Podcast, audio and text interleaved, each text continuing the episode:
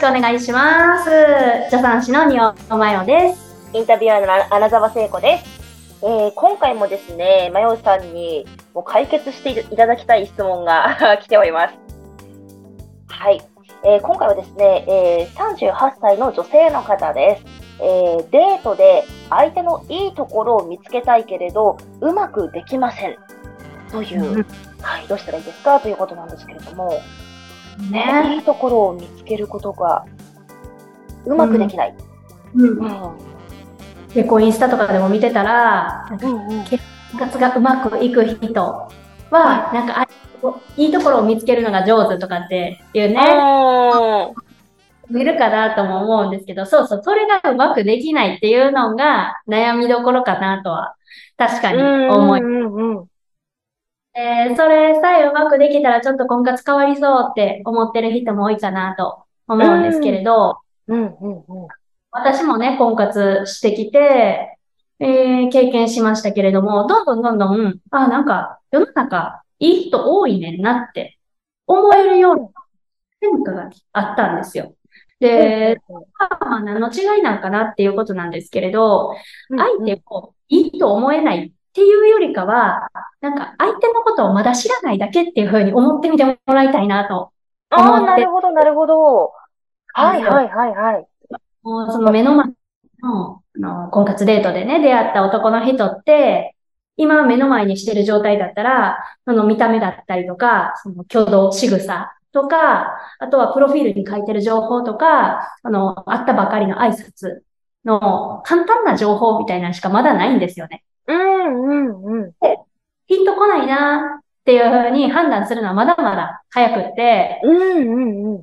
で、相手のいいところっていうのは、じゃあどうしたら見えてくるのかっていうと、あの相手のいいところはエピソード型で出てくることがすごく多くって、エピソード、はい。エピソードってどういうことかと言いますと、うん、うん。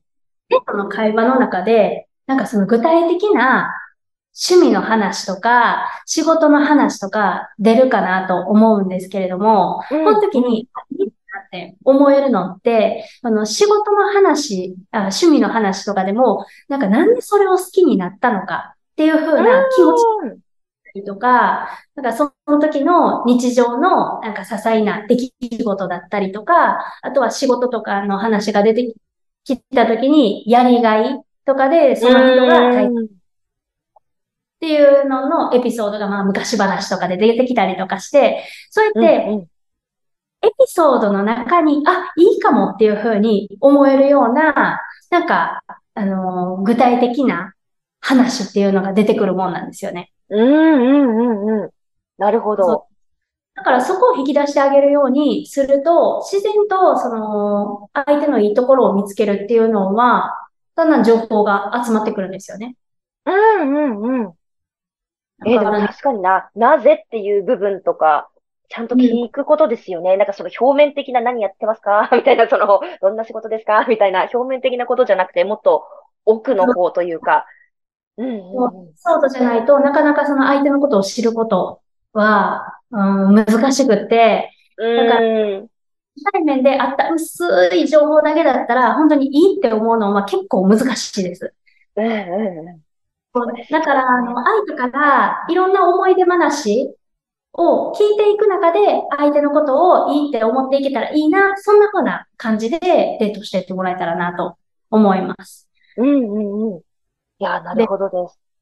そのね、エピソードトークってなかなか、あのー普通にあありがちな、このデート会話での、なんかミスっていうのが、趣味の話はい。まあ話ってすると思うんですけれど、はい。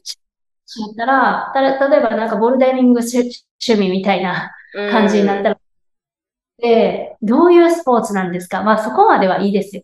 で、ただ、じゃあなんか、どういうところが難しいポイントなんですか？とか、なんか、うん。っていう、えっと、攻略の仕方だったりとか、うん、その自分の場所だったりとか、あとは、スクールとか、一あの週に何回やってるかとか、そういうことは結構、そういうことは話しやすいから、情報としてやすいし、なんかもう今揃ってる情報だから自分の中で思い返さなくても、ポンポン出てくる。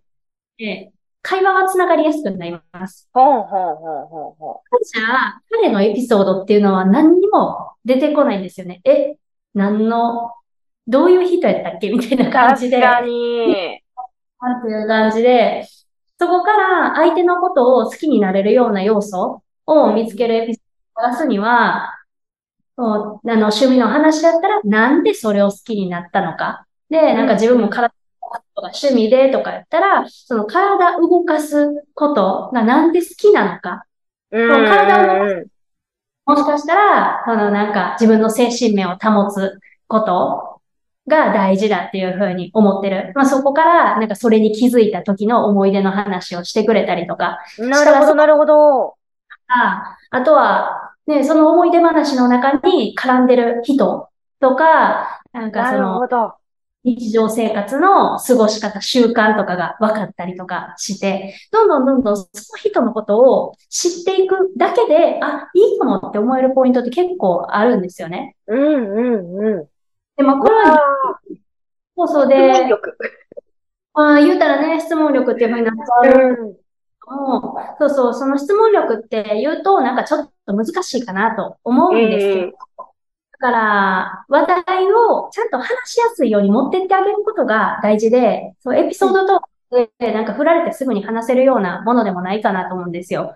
なんか、お互いね、やっぱ探り探りのところがあるんですよね、初デートって。なんか男の人の、女の人に話してあげないといけないとか、なんか自分、今なんて思うかなとか、ちょっとえ、いい？ね、相手のことを思いやって遠慮してる人とかもいるし、うん、うん、まあ、慣れたら喋れるんやけど、やっぱ初対面緊張するなとか、女慣れしてない人とかね。うん。後々優しかったりとか、えー、なんか身持ち硬かったりとかしていいね、あの、夫候補になるかなと思うんですけど、そういう人にちゃんと話させてあげるっていうのが大事で、で、エピソードトークを話しやすいようにしてあげるには、まず自分の話してあげるのが大事です。うんうん。で、はい、の話とか出てきたんだったら、の自分の、自分がこの体動かすことに対して、趣味があったりとか、それが好きになったエピソードだったりとか、自分の具体的な話をしていくんですよ。で、それで、あもうボルダリングすぎって思ったきっかけは何やったって、その人の話に戻す。自分の話、例でもいいから、同じようにエピソードとして話して、それが昔の話であったりとか、その人の価値観だったりとか、習慣の話っていうのも自分の中で具体的に話して、あなたはどうっていうふうにお話をお返ししたら、向こう同じぐらいのボリューム感で話してくれます。かなり話しやすくなる。確かに、話しやすさ、すごすぎる。そうそう。うわもうモテモテである。もう、いろんな人が、え、この女性めっちゃいいってなりますね。あそういうふうに、うん、話しやすくなっててありがとうっていうのもあるかもしれない。本人の中では、それは、あまり自覚はしてないかもしれないんですけれども、向こうの中でこの人いいかもって思わせられるっていうのが、自分の具体的なエピソードを伝えたから。だから、うんうん、してプロフィールの文章を知ってて、それだけの薄い情報じゃなくて、その子のことを深く知る。うんうんうん。が縮まったようにも思えるし、なんか、特別な、特別誰が見てもいいって思えるような、うん、ものじゃなかったとしても、日常にありふれたようなものである。なものであったとしても人間味っていうのが出てくるんで、そこで、あ、なんか一緒に入れそうな人だなとか、うん。